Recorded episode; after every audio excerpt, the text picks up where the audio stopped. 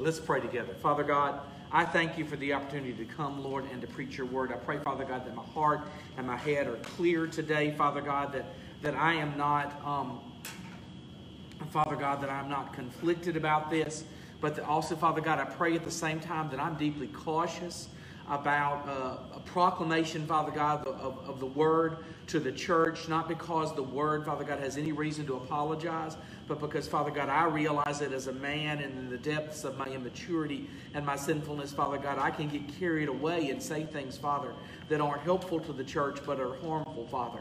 I believe, Father, that, that this whole first chapter, Father God, but especially this verse, speaks volumes to the church, Lord, that we have to unpack. We have to take time to look at it, to, to talk about it, Father God. And I believe it's an accusation against the church. It was an accusation near the time of Peter, and it's just as much an accusation right now in 2020, Father God. So, for that reason, as we gather to do this, Father, I believe there's an important mandate upon of our time today, Father God, and upon those who, uh, the one myself, Father God, who preaches, and Father God, anyone who listens in whatever format they listen, I believe, Lord, there is a responsibility that comes with hearing this truth today. I believe, Father God, that you are, God, that you have an accusation against the church today.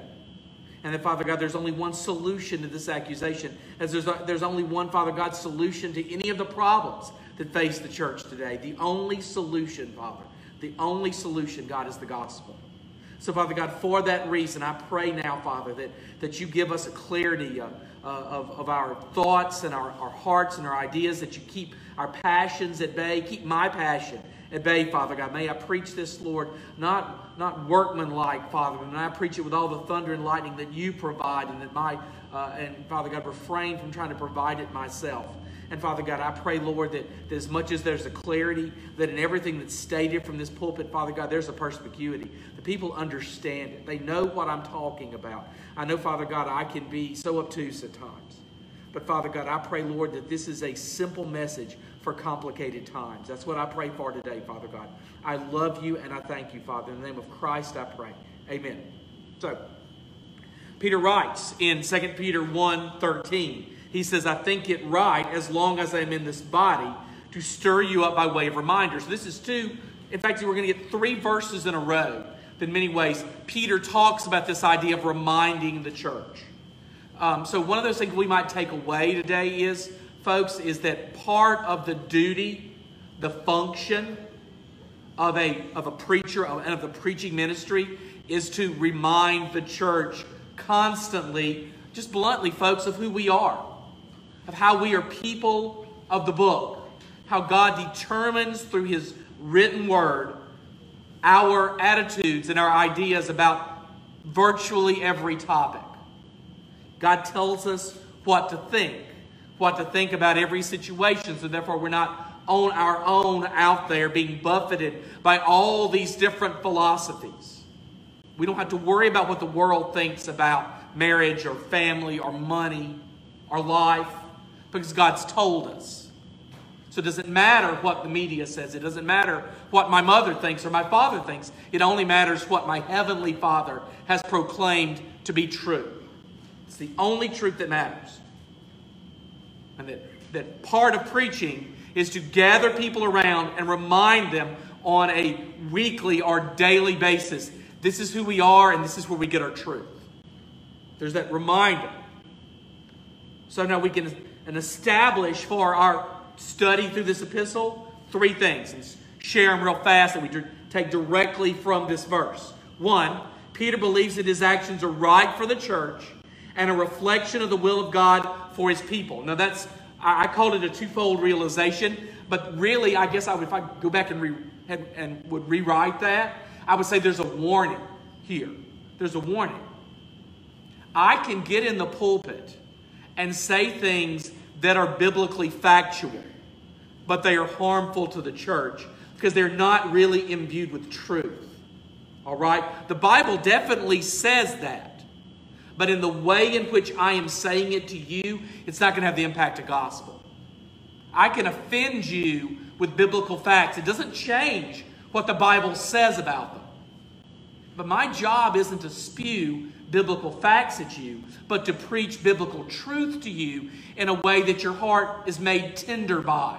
Doesn't mean everybody walks away saying that's exactly the truth and I'm always going to believe that. Doesn't mean that at all. But we don't always have to offend. Sometimes, folks, biblical truth offends just like biblical facts. Can be avoided. Can be avoided. I think too often in the preaching ministry, we look to, for lack of a better term, step on toes because at least it elicits a reaction. A lot of us folks are used to preaching to faces that never change. All right? Faces that get there with the same look and leave with the same look. Churches that that that have no reaction, no matter what you do, and so so men start to gild the lily, for lack of a better term. They preach harder and more violently because even an angry reaction means people are actually listening. People are actually listening. So now Peter believes his actions are right for the church and a reflection of the will of God for his people. Twofold realization. First, Peter's intention is not to hurt, but to help the church. That's got to be my intention every time I get up here. I'll be honest with you, it's hard because it's very easy when armed with biblical truth to fall into this place of rebuke, of having a scolding tone every time you preach.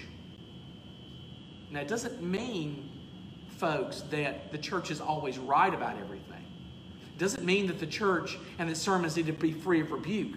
That's pointless preaching. That preaching never reaches anybody.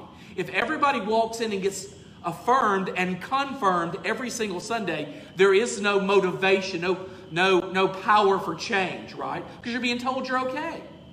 Now that's modern New Age preaching, and it grows mag- magnificent edifices to falsehood. There's no doubt it does. It gathers a crowd because everybody feels so good about going there. So good. So, so we're not going to offer a scolding tone of rebuke every single time, but we are to understand that what we say here is designed first and foremost to help the church be the church. Along that line, Peter does this to specifically bring a call to right action and thinking to his letter. So he's calling these people to do something. Every single sermon, man, you ever hear in your life ought to do that. Call you to believe something differently than maybe you believed before, to reaffirm a belief that you've held forever, and to act on those beliefs. There's never been a real sermon that's ever been uttered that called people to do nothing. I'm afraid that far, far too many places you get sermons that call people to do nothing because they're just terrified of their people. They're terrified of, of a revolt from their people because they're being told that they got to do something. Why come to church? Why in the world come to church and have sermons, have preaching, if they're not going to call us to do things differently than we're doing them? Or encourage us to do those things that we're doing that are in line with the will and purpose of God? That's the whole point of it. Peter's trying to get people to do something, to think something, and I'll be just blunt with you to feel something, to burn a little bit. He's stirring. Have some passion. Care about the things that God cares about and reject the things that God hates. Because, see, the problem is we didn't do that for a long time and we tried to do it nice, and we tried to do it tender. I mean, the church as a whole. And what we got were a lot of people that went where the fire was, and the fire was in the world. And so they burn for worldly things, and they don't burn for godly things. They don't even remember what it's like to burn for godly things. So we got to confront that. The role of every leader in the church is to inspire and not hamper the bride. Yeah, I want to light a fire under the bride of Christ today so that we'll do things differently in the days, weeks, months, years to come. As the writer of Hebrews says in Hebrews 10, verse 35, therefore do not throw away your confidence, which has a great reward. I think the church as a whole has, in many cases, tossed away its confidence. God gave us something, a confidence in Him, a precious gift. And because we didn't respect it, because we didn't value it, because it kind of got in the way at times, what do we do? We, we, we turned our backs on it.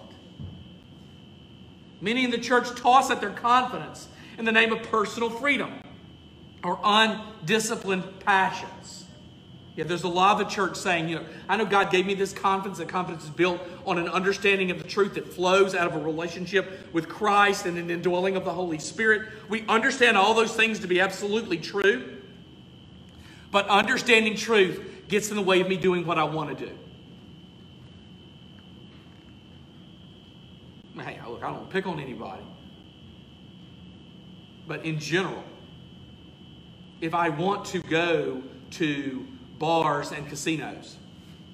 And God's word tells me to, uh, to abstain from all appearance of evil.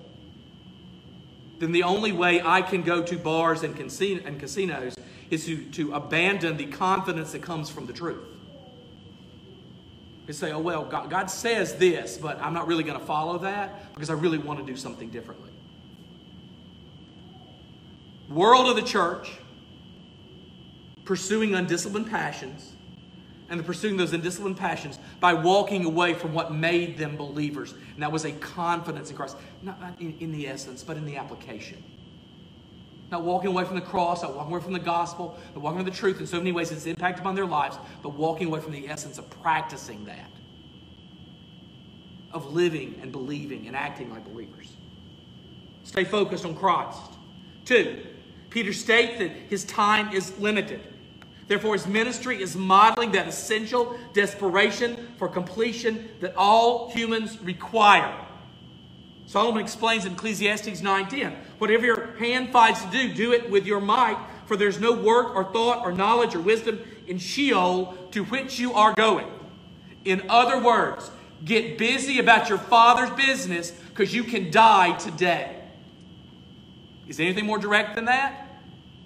How many people have I met in my life, in my journey through the church, who said things like, as soon as I retire, I'm really going to serve the Lord? Two points. One, one, very, very blessed few of those people who said that actually managed to serve the Lord in retirement. The other one is this.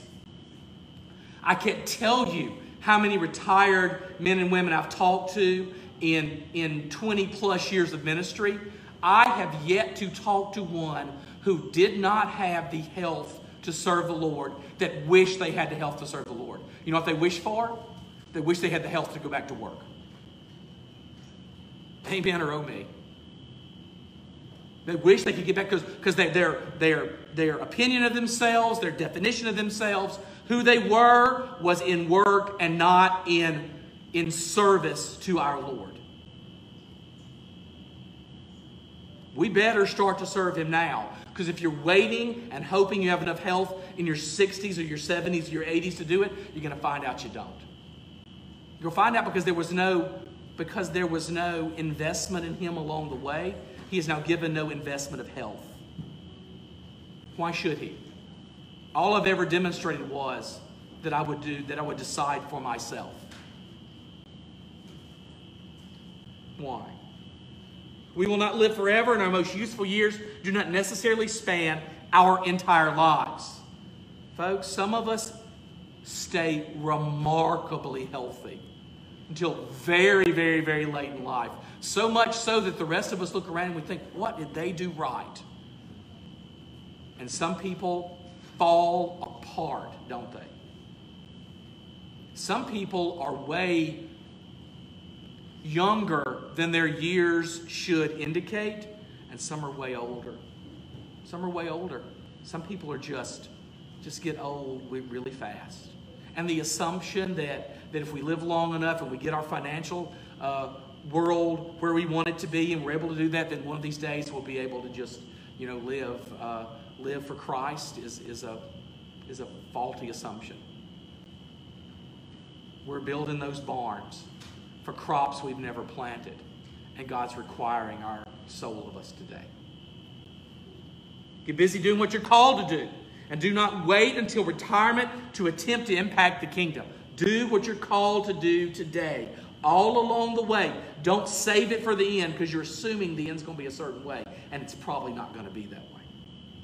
Three, Peter's intention is to stir the church to new action, new thinking. He's changing the church. In a little phrase, Peter's saying, I'm stirring you guys up. I'm going to keep reminding you of the gospel and what it, and the impact the gospel has on lives, what it looks like when it's in a, in a life. I'm going to keep doing that because I want to stir something up in you. I'll be honest with you, a sleepy church is a wasted church. What we need is a living, breathing, acting church. A church overcome with passion. A church defined not just by what they believe, but how what they believe has impacted their lives. Something must be stirred within us that will overtake the inertia in our lives and create a momentum for self awareness and self change. Naturally, naturally, we grow more and more sedate, don't we? And I don't mean that we sit around more. I mean we become more and more stuck in our ways. More and more we have decided who we are and what's right and what we're supposed to do. And it doesn't matter what the Bible says. Because we've decided on our own. There's an inertia there. There's a wicked, devilish inertia that'll keep people locked into these don't bring honor and glory to God, but that walk the same path, to be honest with you, they've always walked. It's the familiar. We don't want change. We are conservative by nature.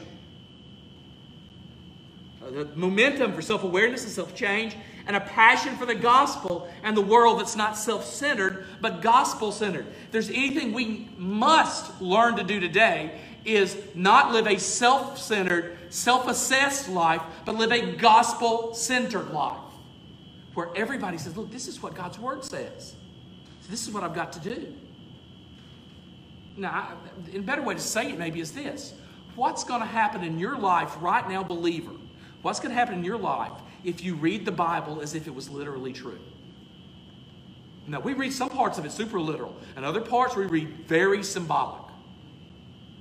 What if God really means for us to do those crazy things that other people do? We've always rejected it. We've always said you're not supposed to do that. We've always felt this locked into this lifestyle that we couldn't get out of. What if God really meant those things?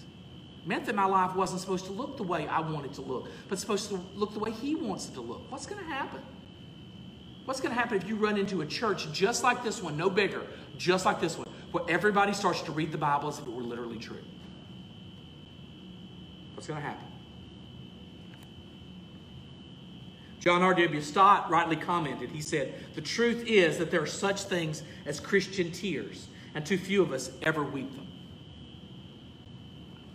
at the beginning of this. I read Stott's quote, and it so went in line with what Peter had to say about being stirred up and our passions being stirred. And I thought to myself, if that's anything to describe the church of, of, of the United States right now, that's the word right now. Now, look, we're good at fear. We're terrified of what happens in Portland what happens in Chicago. Goodness gracious alive, we're so terrified of, of societal upheaval and all those kinds of things. Well, fine. But you know, the reality is that God's the Lord of that just as much as He's the Lord of everything else. And not one single hair of your head will come to harm unless our God allows it to happen. We'll be terrified of groups we see on, on television. Our fear will be so stirred within us. We'll just be afraid in our bones, even though it's thousands of miles away from us. But yet we'll slaughter babies in the womb, and families are torn apart, and sin runs rampant, and the world and the media destroys everything that God tries to build, and we won't shed a single tear for that. Not a single tear. We'll just shake our heads. I'm here to tell you that, that when God judged Israel, He preserved those who cried and wept at the sin they saw around them. Weep, weep the bitter tears of a believer. See this world around us and cry for the souls of those who are lost and condemned. What he's really saying, Stott is saying, same thing that Peter's saying, is that the church is in danger of losing its heart. It's supposed to care when the world dies and goes to hell. It's supposed to be the, the, the army that's aligned against that. And what is it? Oh well, better them than me. My fear is for a cold church, a dead church, a lifeless monolith dedicated to our personal lives and not to the Holy Spirit and to the cross. A church that's emotionally lost its way, that cares deeply about itself and cares about its own issues, but doesn't care about the cross anymore. Instead, the church, uh, those called uh, by his marvelous gospel and the power of the Holy Spirit to, to, to live set apart lives to his glory, has become so concerned with its own perceived problems they cannot see that the issue that is actually destructive. In other words, we'll sit around talk about the state of marriage and we'll talk about the state of, of, of, of money and we'll talk about we'll talk about life and we'll talk about child rearing. We'll talk about all those things. And those are important issues. Don't get me wrong. I will say over and over again how important those issues are. But the underlying issue that causes all of that is the fact that far, far too many people within our midst have not truly embraced the gospel for salvation. The issue the world's facing is not a degradation of marriage or a degradation of the image of life. The, the issue the world's facing is the fact that the world is lost. Why is the church in the state it's in? Because, because the church has stopped preaching the gospel to itself. Collectively, we've replaced a single vital faith with a host of social issues and heartfelt desires, unintentionally admitting to the world uh, that the world is in our midst. We've adopted all these other things, but what we've done is we've allowed the church to come in, the world to come into the church.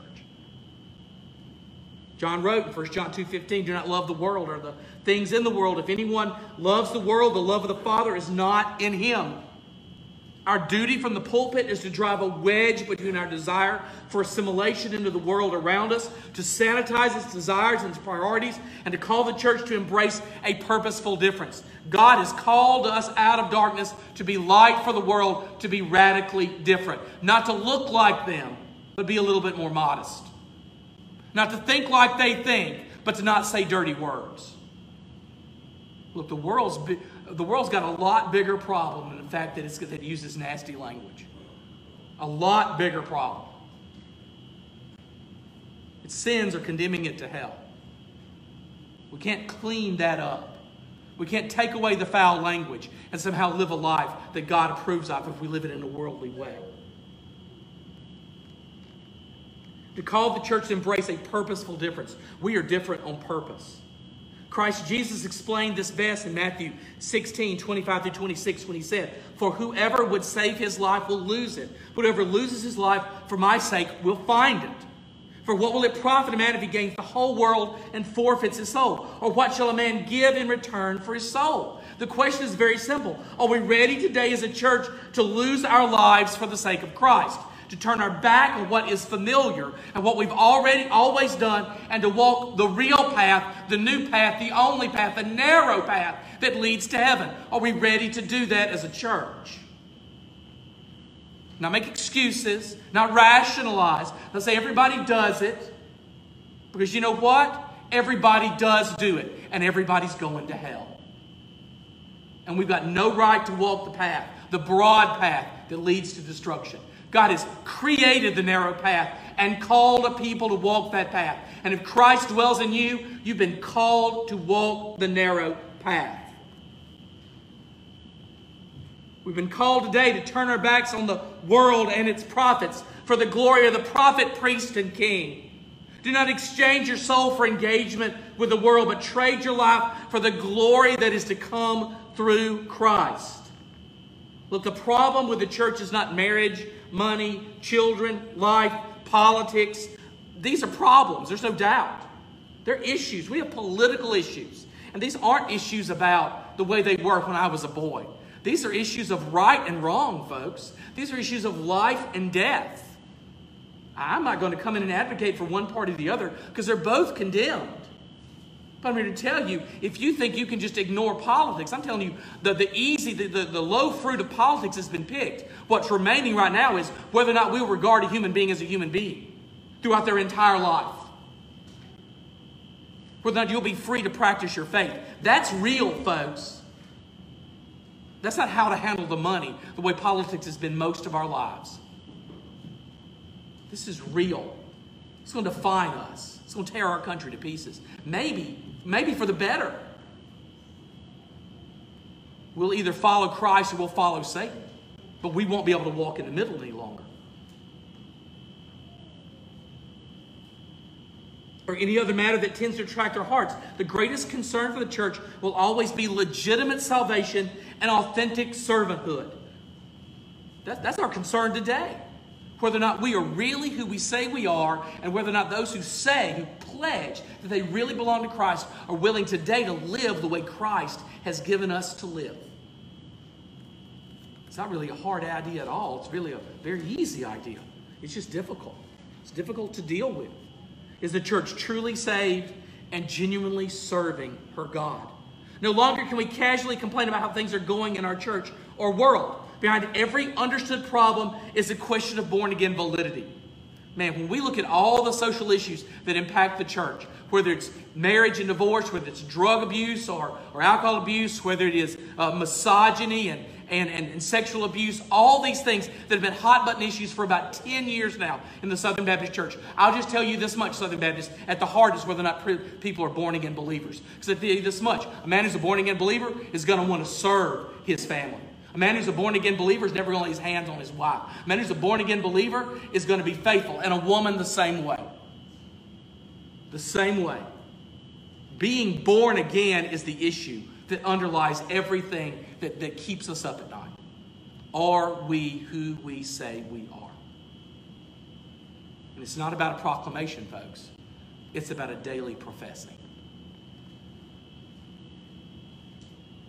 Paul commands us in 2 Corinthians 13, verse 5. It says, Examine yourselves to see whether you're in the faith.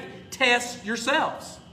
First part of that verse, focus on just a second. The church will only grow by the fire of testing and will always wilt under the pressure of ignorance. I'm here to tell you this much. You have no, we have no right, and the Bible never said that somehow we could take our declared faith. Now, we're Southern Baptists, and it could have been at, you know, at any stage. 5, 6, 7, 8, 9, 10, 13, 20s, 30s, whenever. We've got no right to take that declared faith and put it under glass and tell people to never touch it and never look at it. That is not what the Bible says. We are born again believers who are constantly testing our faith. And to be honest with you, when we find something that we should be doing, that the Bible clearly says, we have a response to it. We don't ignore problems, we deal with problems. There's absolutely no set of problems on this earth that will get better if we ignore them. We deal with our issues. So Paul very clearly says, examine yourselves. See whether you're in the faith. Test yourselves daily, every single day. I'm testing me. And you know why people don't test themselves? Because they're terrified. We're terrified of going down that path. We're afraid of doubt. We're afraid of fear. What Paul would say to us is the only path to real freedom is through testing. If you never, if you never test your faith, there's always going to be in the back of your mind that fear. If you never examine it, you're always going to be afraid. Every time you do something that's, that's inconsistent with the gospel and inconsistent with the faith in Christ, you're always going to fear, doubt, and fear. But if you test yourselves and you repent and you, and you draw your, your bead uh, tighter and closer to the gospel and you walk more fully in Him, when you do that, you're going to find that you have greater faith because you've got a refined faith. True faith always prospers when it's challenged. Sin is uncovered and repented of, and biblical understanding flourishes when men and women are serious about their faith. Paul defines the Christian life best, the walk that we must emulate when he says in Philippians 3:10, that I may know him in the power of his resurrection and may share his sufferings, becoming like him in his death. There's nothing about the Christian faith does not lead us to walk a path that looks like that of Christ, in which he's, he's laid out. We're walking in his shoes, in his footprints. I know him. Power of resurrection. Sharing his sufferings. Becoming like him in his death. All the essentials that believers seek, uh, the, all the issues that believers seek are essential. Marriage, family, money, life, etc. But they only reflect the glory of God's truth when the church fully surrenders heart, mind, and will to Christ. And we're only really doing what we're supposed to do when we've surrendered everything so that we can know him know him and that he can be known through us. In 2 Corinthians 13 5, Paul gives us two options for those who would hear the message in Corinth but experience consternation about the truth that he preaches. Paul knows that he's going to tell people to examine themselves, to test themselves, and there are going to be some people that are probably the whole congregation in Corinth is absolutely torn up by it. After all, this is a modern church in, in the ancient world. It's a church that's international. It's a church that's, that's syncretistic, that's, that's plowing together a whole lot of different lost attitudes and lost ideas. This is a church that would have practiced things like yoga if they'd known about them. Rob them of their religious significance and think that somehow it's a path to health. Rob them of its, of its idolatry and think it's somehow a path to health. That's what would happen. It sounds like our culture, doesn't it? So he says this, uh, uh, Paul says this, and he knows they're going to react. He knows there's probably going to be a violent reaction, and he goes ahead and he tells us these are the reactions right here. The two reactions. First, he writes, Do you not realize this about yourselves, that Jesus Christ is in you? Now, Paul is not ridiculously saying that, um, that there are men and women in the church are saved, but do not know they're born again. He's not doing that. He's not saying, well, these guys are saved over here. They really don't have any clue they're, they're saved. He's not saying that at all. What I believe he's saying is this. Instead, he's asking a question that's similarly expressed in many different kind of contexts. Um, maybe with an adult child, you might say something like, Don't you realize you're an adult? Right? They know they're an adult, don't they? They've just forgotten that that kind of behavior isn't appropriate for adults, right? Paul does this a lot, by the way. Ask kind of snotty questions. Um, do you not realize, uh, don't you realize that this is your job? You might say to somebody at work that's lazy and unconcerned, they know it's their job. They've just decided not to do their job because they're lazy. Don't you realize? Or don't you realize that money does not grow on trees? We've all said this to our to our children, right? Don't you realize you have to work for money that isn't just handed to you? Now, the truth we know. The use of the question drives home the point. For, for, for Paul, he's just saying, Don't you know that Christ dwells in you? Don't you know that you're born again? Don't you know that you aren't supposed to live like that? He's trying to, to, to drive home this point so that they will do something differently. Paul's addressing a church that is born again but has lost its way in the world. They started to live in ways they had no right to live. They are real but not acting like it, and Paul is tapping into what is most vital in them the engrafted word of the gospel and the indwelling of the Holy Spirit, which will bring them to remorse and repentance. I'm going to tell you this much. Now, I may not do it. I may talk about those questions or bring up this question right now, and you may blow this off. And that's, I mean, that's not fine, but I get it. I get it. I've been in your shoes before. But I'm going to tell you this much. If this is really, if, if I'm sitting in your shoes and I'm not living the way God's calling me to live, I'm involved in things that I have no right being involved in and going places I have no right to go. If I'm neglecting the gospel in my life, you know what I'm going to feel? I'm either going to feel really offended right now because I know it's talking about me, or I'm going to feel really cut to the heart. Desperately cut to the heart because I know it's talking about me. Because I know it's about me. See, Paul uses these words to tap into guilt and shame.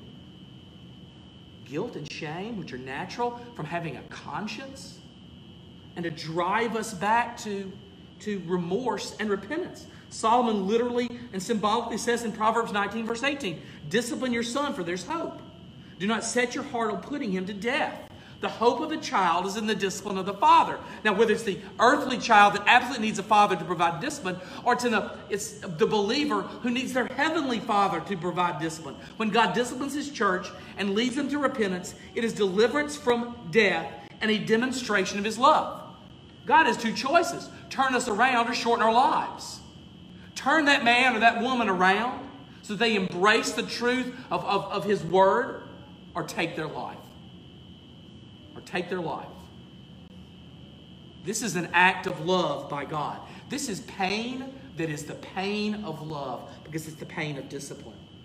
As a church, we know right because of gospel preaching and teaching. We have the spiritual indwelling of Christ.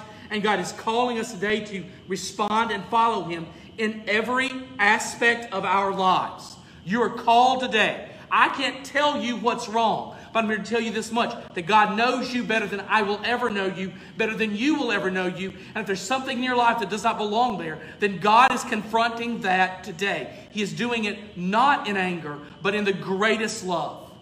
He's doing it because the, because the hateful thing would be allow us to continue to be wrong. Remember who you belong to and do not forsake him. Paul concludes his statement, though, with unless indeed you fail to meet the test. Some among us, dearly loved and beckoned to by Christ, have failed to meet the test. Their names are not written in the Lamb's Book of Life, and that is a tragedy that we cannot stomach. We don't say, oh well. We never say, oh well, to the lostness of this world. We never throw up our hands and shrug our shoulders as if we don't know what to do. What you do is the gospel. What you do is the proclamation of the gospel. What you do is God's people living out the gospel as loud as humanly possible. That's what you do in the face of the lostness that's around us. Our desire today is that the church, those who've answered the clarion call of the gospel, will live as if it is truly the body of Christ and not live as a rotting corpse indicative of a decaying world. Because most of the church today is that rotting corpse. It looks so flashy and it looks so real, but underneath it's just dead men's bones. That we'll hear Jeremiah's words in Lamentations 3, verse 40 let us test and examine our ways and return to the Lord. So, what you're called today, church, test, examine your ways, return to the Lord where you belong. If you've drifted, if your heart has gone astray, if whether it's whether it's because of, of months of, of being locked down, if that's what you've been, or whether it's just years and years and years of doing what you wanted to do and not doing what God was commanding you to do. If that is the case, then, then exa- test, examine your ways, return to the Lord. As we do this, every person in this room and who hears uh, these words in any fashion is called to follow the king's plan in Proverbs 28, verse 13. Solomon writes, Whoever conceals his transgression will not prosper, but he who confesses and forsakes them will obtain mercy.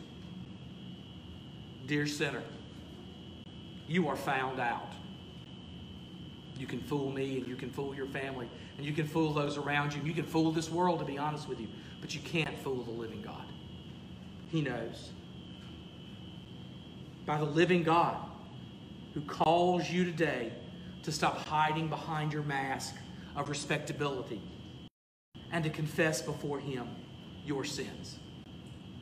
That's what He's calling you today. To turn your back on them and cry out for mercy that was earned on the cross and is freely given by grace through faith in Jesus Christ. If you'll do this today, if you'll turn your back on your sins and your face to Christ, if you'll believe Him and trust in Him, you will live. It is assured. Let's pray together.